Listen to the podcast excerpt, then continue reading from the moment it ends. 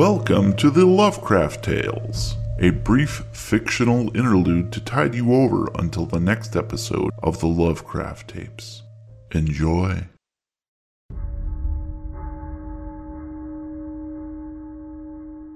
Being chief of police in a small Texas town has its perks, Daniel Weaver knows. Never mind the fear and respect from local citizenry. That goes with the territory, and a gun on the hip certainly accentuates the point. And don't start talking about kickbacks from local businesses for a little extra protection. That shit don't fly in his jurisdiction. Nothing but the up and up down here in God's country. No, the kind of perks he likes are simple, free stuff. Take this burger, for instance. It ain't nothing special on the face of it. Three all beef patties grilled up by the diner, the only way they know how to cook beef. Well done bleach white bun, a smattering of lettuce, tomato, pickles, ketchup, mustard, mayo. Nothing remarkable except one thing this burger was free. Weaver bites into it, barely chewing before swallowing the wad of dead cow.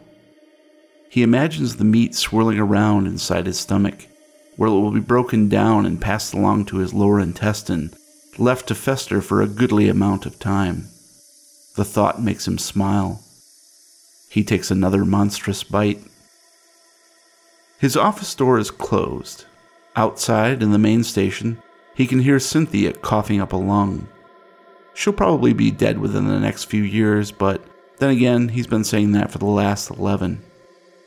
Truth is, she'll end up outliving him, most likely. He sighs and finishes the burger, tossing the cheese stiffened foil in his waste can, already filled to the brim with Kit Kat wrappers and styrofoam coffee cups indented with teeth marks. From miles away comes a delicate sound of thunder, not quite near enough for a storm warning, but surely on the way. How bad will it be? He tried to remember anything from the weather report this morning and came up empty. October storms were rare, but they could be ferocious. Weaver glanced over at the heavy yellow rain slicker hanging from a hook on the wall near his file cabinets and hoped he wouldn't have to wear it today. Damn thing was stiff and heavy, too cumbersome to move around while wearing. Maybe the rain will pass by. It'd be a shame if it stuck around for the funeral. Nothing worse than a wet coffin being lowered into a half flooded hole in the ground. That Kelly Landrum sure knew how to stir up a ruckus, even in death. Lord knows she left a mess behind, literally and figuratively. Too bad, really. She was a looker, one of the special ones he liked to keep an eye on. From afar, of course. Wouldn't do to have an elected official playing peekaboo from the bushes. Nah, he was satisfied with a slow cruise in the squad car, past the high school and well known parking spots out on the edge of town, protected by tinted windows and police issue sunglasses but now he has photos to tide him over. Grunting, he hoisted himself from the creaking swivel chair and crossed the room to be sure his office door was locked. Steve would be making rounds for a while. Aaron had the day off, and Cynthia liked to watch soaps right about this time. Calls would be pretty scarce until dusk, so barring any emergency, he had a short window of alone time when he wouldn't be bothered. Returning to his desk, he fished out a small key hidden under his nameplate, then unlocked the bottom drawer. Inside were scattered photographs of Kelly Landrum's corpse and the location of her suicide. He reached for them, then paused. Something didn't seem quite right. Had he looked at the one with the scrawled message last? It was on top, and he could have sworn he'd been examining the one below that a snapshot of the bloodied box cutter. Another rumble of approaching thunderclaps sounded, closer now. Weaver noticed the light filtering in through the closed blind slats was rapidly fading. He better get this show on the road. Sorting through the photos, he quickly chose the close up of the pentagram carved into Kelly's thigh and placed it upon the desk. He loosened his tie slightly, then bent forward so his face was only inches above the image. Intently, he stared, swallowing the scene with his eyes. His lips moved, mouthing whispered words of power he'd been taught by a Mexican prisoner back when he was just a deputy in this podunk town.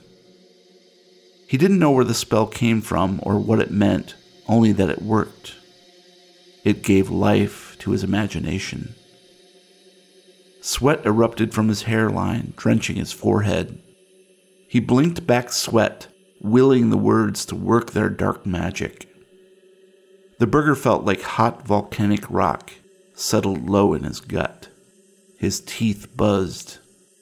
Ozone filled his nostrils, and that familiar sense of pressure building in his eardrums told him the incantation had taken hold.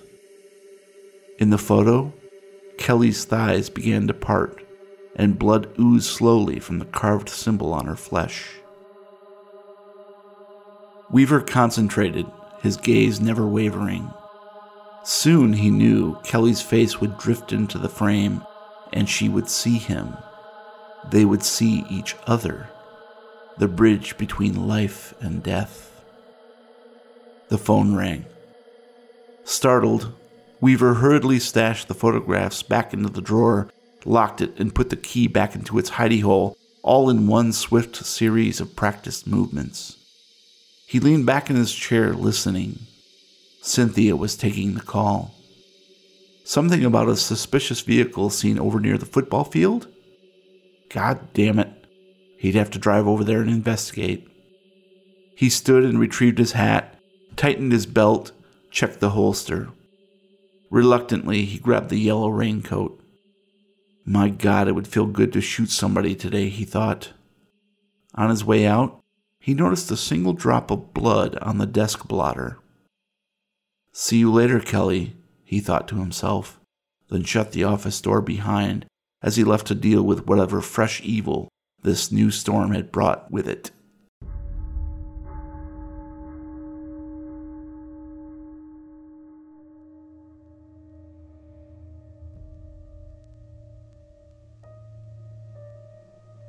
The Lovecraft Tapes is copyright 2017. For more information and sponsorship opportunities, please send email to podcast at thelovecrafttapes.com.